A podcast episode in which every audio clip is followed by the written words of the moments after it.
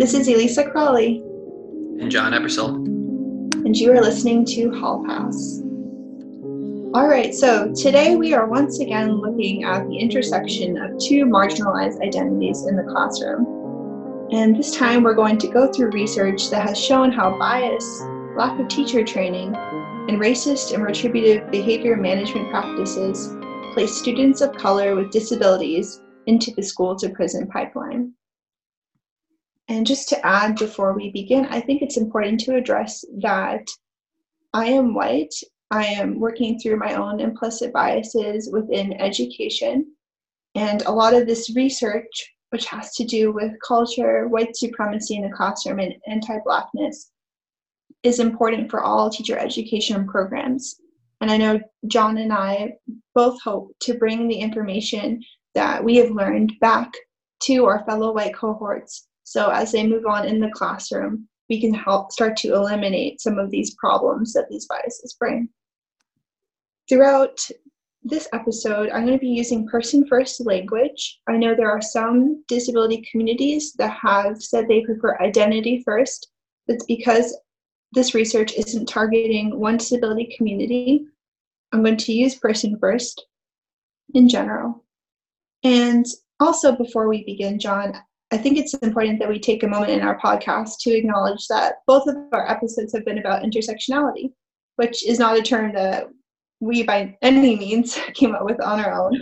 Um, it was coined by scholar Kimberlé Crenshaw, um, which she first used back in 1989 in her paper Demarginalizing the Intersection of Race and Sex, a Black feminist critique of anti discrimination doctrine, feminist theory, and anti racist policies.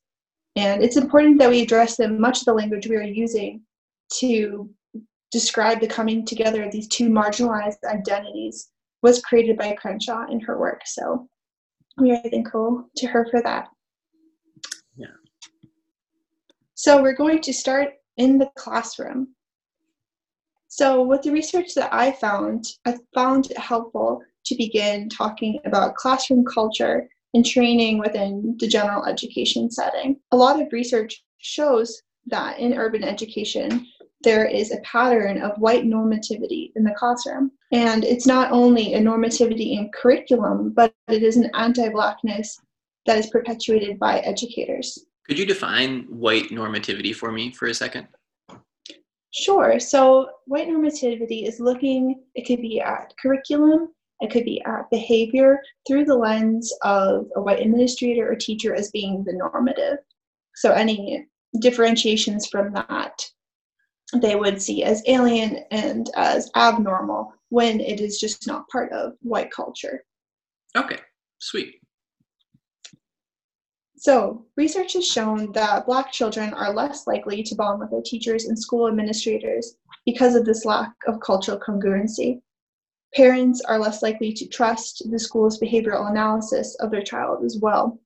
Researcher Moody writes, and I quote, there is a strong possibility that perceived misbehavior and inattention usually stems from a relationship issue with the teacher.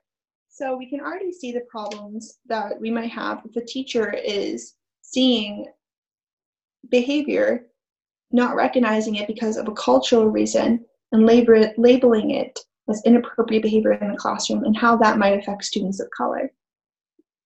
So the implicit biases the white teachers have towards black boys is often created, some researchers have hypothesized, by stereotypes from the white teacher's childhood, which then, of course, as you can imagine, would go into a cycle. So a white teacher has a bias against black boys, which they perpetuate in the classroom, um, punishing black boys disproportionately then other white students would notice this. They would start to form the bias that black students do not behave, black boys do not behave a certain way, and then carry that with them as they grow up.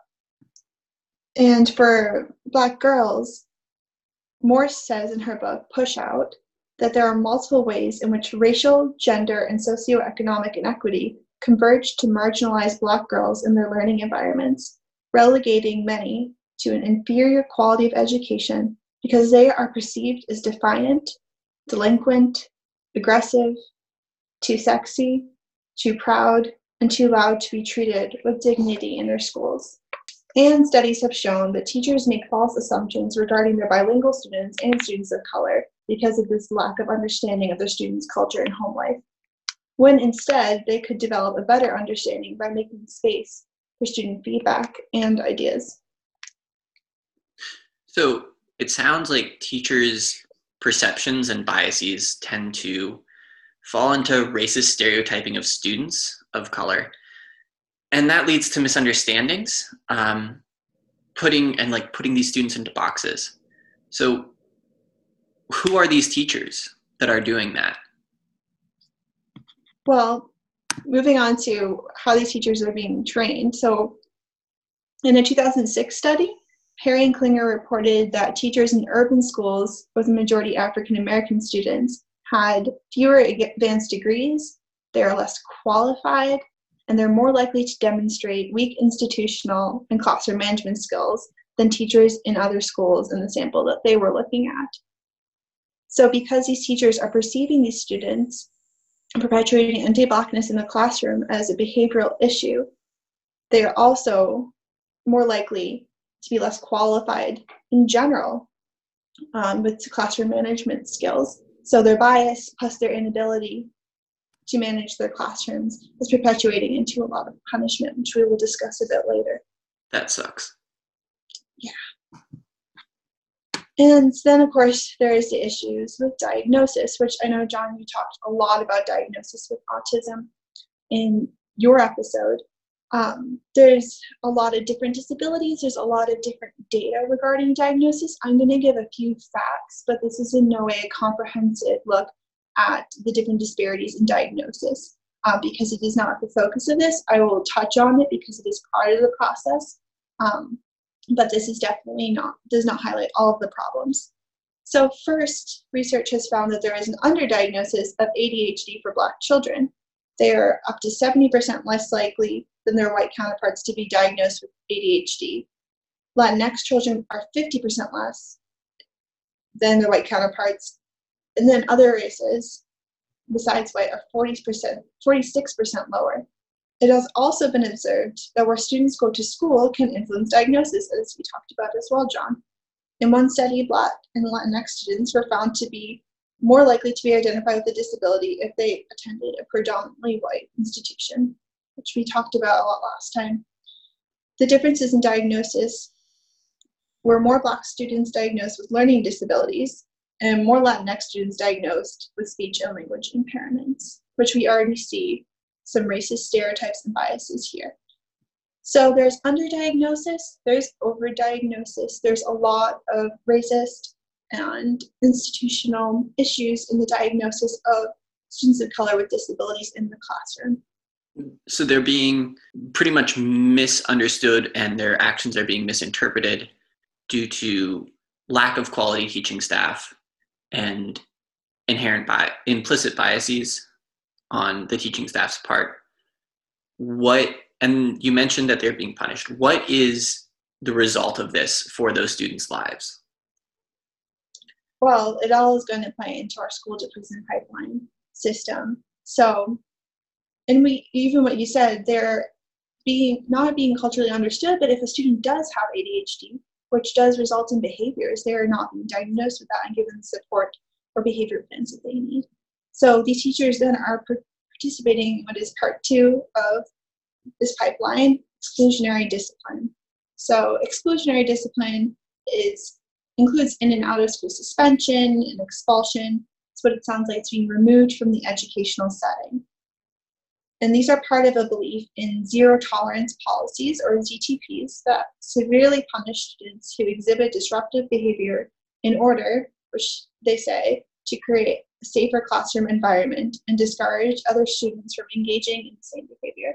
So, sort of a tough on crime attitude of punish students, it will make everyone else opt out less.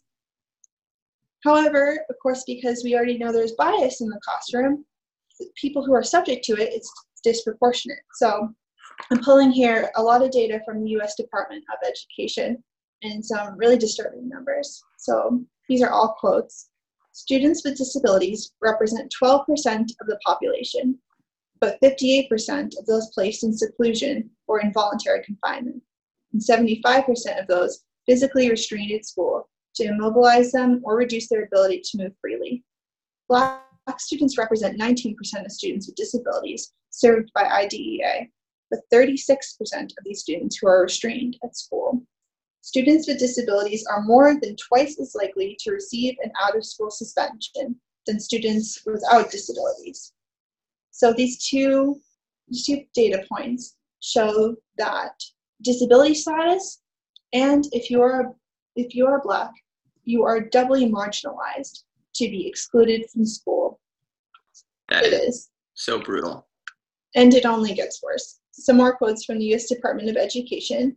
Black students are suspended and expelled at a rate three times greater than white students. On average, 5% of white students are suspended compared to 16% of black students. Black girls are suspended at higher rates than girls of any other race or ethnicity and most boys. Students with disabilities represent a quarter of students arrested and referred to law enforcement, even though they are only 12% of the overall student population. So, because Black students are overrepresented in suspensions, expulsions, and in school arrests, they are also overrepresented in students losing instruction time. And I would imagine the same would could be said for students with disabilities. So these students are losing instruction time because of exclusionary punishment, but that is not all. Many students are arrested because of zero tolerance offenses, at times for things that they wouldn't be arrested for if they committed on these things on the street. It's only within the school setting. Other times, it is the fact that a student has multiple minor offenses which is not difficult to accumulate because of the rigidity of the system. If you have a system that encourage, encourages punishment and is fueling teacher bias, it's going to be a lot easier to be referred to juvenile detention. And another study drawing from three state and two national databases show that students who were disciplined one year are more likely to go to the juvenile justice system the next year. So we have students started in the classroom, we have racist tendencies of the teachers. We have students who are underdiagnosed with a disability. We have students who are being disproportionately punished. And now moving on to the juvenile justice system. So, part three is juvenile detention. So, what are the demographics of those in ju- juvenile detention? We're going to talk about first about who is more likely to go, um, and these will not be surprising after the statistics we already mentioned. So, this is a quote from Kincaid and Sullivan's 2019 study, students with disabilities are at greater relative risk of court referral for committing crimes against person, property, and public order and for school offenses than youth without disabilities. Another study found that African American students have been found to be at greater risk to go from school exclusion to juvenile justice settings. So, again, we're looking at the overlap. There's not a lot of research here where you find race and disability, so we have to put the two together in this and look at this intersectionally about how a student could be incredibly disproportionately marginalized for having these two identities. The same study I just mentioned, drawing from the state and national databases, found that Latinx students with a learning disability are more likely to come into contact with the juvenile justice system than other students with a learning disability and that, and I quote, all students diagnosed with an emotional disturbance are more likely to be referred to juvenile justice.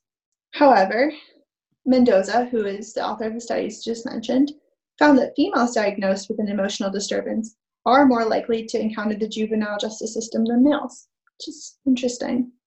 A lot of the research going forward is going to be from Annamma. She studies the intersection of race and disability, specifically in girls and young women of color with disabilities in a juvenile justice setting. I wish I could have drawn on more studies to go forward, but the research just isn't there yet for these two intersectional identities, and I hope to see more in the future. But the next two studies are from Annamma. There, one is from 2014, one is 2015. They actually both take place at the same two schools. In both, she interviews women of color and girls of color and their teachers in the juvenile justice setting. One study had ta- 10 young women of color who had been diagnosed with an emotional disability. And then the second one focused more on teacher perceptions of their students with disabilities, students of color, excuse me, with disabilities. And it focuses on 16 teachers, but it also involves the input of 34 students. And both of these schools are on the west coast of the United States. She's not super specific um, about what schools they are in. Uh, they are both in juvenile justice schools, so they've been all the students have been court ordered to these schools. One of the schools was co-ed, and then the other school was all girls. All right. So first, Annamma points out that there is a lack of special education services for these girls and young women of color with disabilities in the juvenile justice setting in her 2015 study, there was a huge confusion among staff about what services were being provided to who. There was inconsistency in staff perceptions versus the reality what services were being delivered. Both of the schools had one fully trained special education teacher in the 2014 study. In one of the schools, she was actually only part time. And she said that in the first few months she was there, she didn't even meet any of the students because she had to catch up on so much paperwork. So you can imagine that services were not being adequately delivered to these young women. Her services isn't that against the law? It is against the law, which Annamma also points out in her in her research. It is illegal. They she signed off on their IEPs, but she was not giving them the services that they qualified for. That's that's disgusting. That not only are schools creating this environment that doubly punishes certain people. They're also then not doing what they should be doing to support those people. No and they're getting further and further pushed into the school to prison pipeline as they go along. There is no restorative justice in this. If there was even a need for justice in the first place against these students towards these students it's it's very very disturbing yeah. So the special education teacher who I mentioned who's part-time, who didn't really have time for individualized services because of her caseload, also thought that her students were seeing a therapist every day. You know, she said, "Oh, it's all right though; they see their therapist every day." When in fact, it was sometimes barely once a week. So she wasn't sure about what services the students were getting. It didn't seem like there was a great amount of keeping track of these services. Um, and then overall, looking at other teachers, there was a lack of teacher training in general. In her 2015 study, during the teacher interviews, two out of 16 teachers said that they felt prepared to work with their students with disabilities. Teachers also had minimal experience in training in special education, and content teachers only had a little bit of training in special education. So one person with a license spread out across the school part-time, not giving students their individualized services. And these are student, young women of color who have been labeled with emotional disabilities. But now let's look at this, the student perspectives. So what does this make students feel? So she reports that students of color with disabilities felt that compliance was valued over their emotional and academic needs. And we're going to talk a little bit more about the rules in these kind of schools in a minute. The girls also felt that they received special education services because they were not smart enough, which we know is not true. So they had a very negative perception of themselves. Other students denied that they had a disability altogether, and they felt confused by their diagnosis. While some were very positive and enjoyed the connections that they had had over their lives with special education teachers. Some students reported that they did not feel like they were receiving the academic support that they needed in the classroom, which is really no surprise regarding the circumstances. Now, to think about the teachers, what do, are the content teachers thinking in all of this? And this is a quote from Annamma, which summarizes what was going on pretty well. Teachers wanted to build relationships, but were limited by the subscription to the girl's identity as criminal and the commitment to surveillance. Instead of status that elicited support, teachers socially constructed racialized disability as another thing to surveil, perpetuating the commitment to whiteness as an identity and property in the pipeline.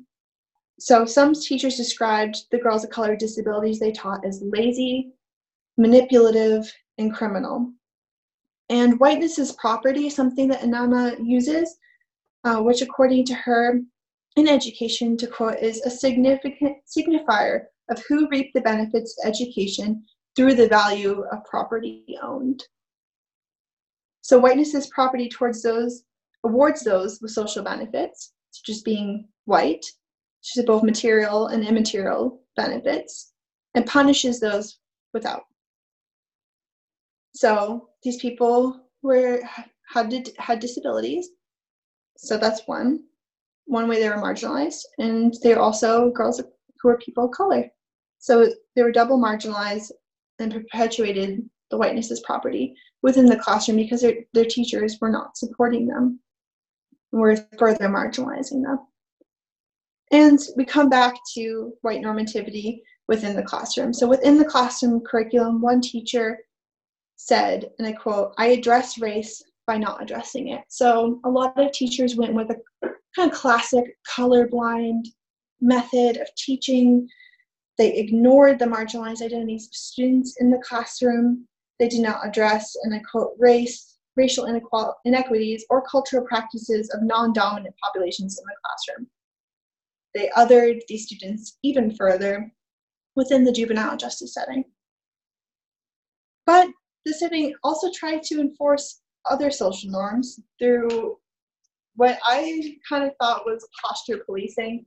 Um, so it's what Annamma describes as socializing practices, and she defines it as the rituals and routines that were meant to teach participants about the philosophy of the program.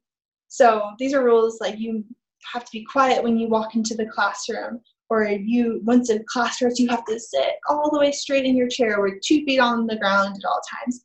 And you know, these weren't just rigid, but they were rigidly enforced as well. So it's, you know, it looks like back with the zero tolerance policies, you know, again from the gen ed setting. Um, she observed that in one study, there was 45 minutes of class time, and 26 of those minutes were spent trying to implement the sitting posture and disposition rules that were required for students. So over half of class time dedicated to making sure all the students were sitting a certain way which we all know you don't you cannot define a way a student sits with how best they learn you know we all know that individually for ourselves but this is what the teachers were focused on. As i mentioned earlier the students said that they felt like the teachers cared more about compliance than their actual growth and learning. So this is very very concerning. So we talked about how students of color with disabilities in the urban setting are marginalized because of both race and disability status. They are disproportionately punished and then more likely to go to a juvenile justice setting where they are not likely to receive their legally mandated services. Now, some research researchers have offered solutions, uh, some better than others, so wanted to go through a few of those. So to combat the disproportionate amount of exclusionary discipline for students of color disabilities, researchers Green, Cohen, and Stormont suggested the creation of an equity team in classrooms. This team would reflect the demographics of the student population, would be made up of parents or community members and school staff that would advise the creation of behavior plans, while administrators would hold the educators accountable for the implementation. I wasn't sure about how I felt about this because it puts the work on people of color. You know, you're asking the community and other people to make sure that this white teacher isn't exhibiting biases, which keeping white teachers accountable is important, but you would think that'd be an administrative move or with more training or more more emphasis on the white teacher either changing or you know leaving education because of the biases that they're holding are harmful. So I think it's important, especially as white people, as we're talking about solutions, to not be putting the emphasis on education onto people of color. But as white people, you know, educating other white people and being responsible for addressing our own biases that we have. So they also suggested a few other me- measures, which similar to what I mentioned, a diversity and cultural cultural responsiveness training for staff. So that's good. Goes back to staff. Um, they said school-wide initiatives with research. They suggested, you know, subscribing to research magazines, um, just having the staff be more informed, and also have behavior plans more accessible to staff members. Another researcher suggested to train teachers to use positive behavioral supports in the classroom rather than exclusionary punishment. So moving away from that zero tolerance policy, from the real retributive justice, if you do this, you will get punished, you do this, you will leave the classroom, and rather than punishing this behavior, um, just reinforcing positive behavior in the classroom. Another researcher in his article, White Teachers' Role in Sustaining the School to Prison Pipeline, suggests that teacher education should include a class for white prospective teachers on educating black boys so t- teachers could undo the harmful stereotypes that they hold against them. So within a college curriculum, having a class where white teachers must confront their implicit biases towards black boys, as we see over saw over and over again, um, in particular black and African American students who are being marginalized more than any other group. And really forcing teachers to come to terms with stereotypes they are holding and perpetuating in the classroom. Another proposal that the researchers suggested was to establish Afrocentric schools that would be all African American boys, where white teachers could then intern under teachers there to learn and undo their own biases. So it's a very creative solution. The last suggestion that I will discuss is giving teachers the professional development to look at disability through a sociocultural lens. That way, these needs wouldn't be coming out in the way the teachers were punishing students, but before, so they were including them in pedagogy. So, just really making white teachers more aware of how they're perpetuating white normativity in the classroom, um, how the cultural identities of their students are marginalized, how there might be miscommunications because of this, so that there is less punishment in the juvenile justice setting. That was by Annamma as well. So that is all I have. There's a lot of research that still needs to be done in this intersection of disability and students of color.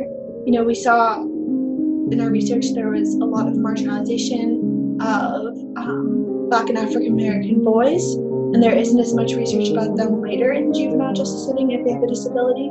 So as we wait for more research to come, we see the clear flow and the process and how we, as white teachers, need to be aware of the implicit biases and stereotypes that we hold because it is harming students' lives. Thank you for sharing all that. That is, I learned a lot. Great. This is Elisa Crawley. This is John Ebersol. Thank you for listening to Hall Pass.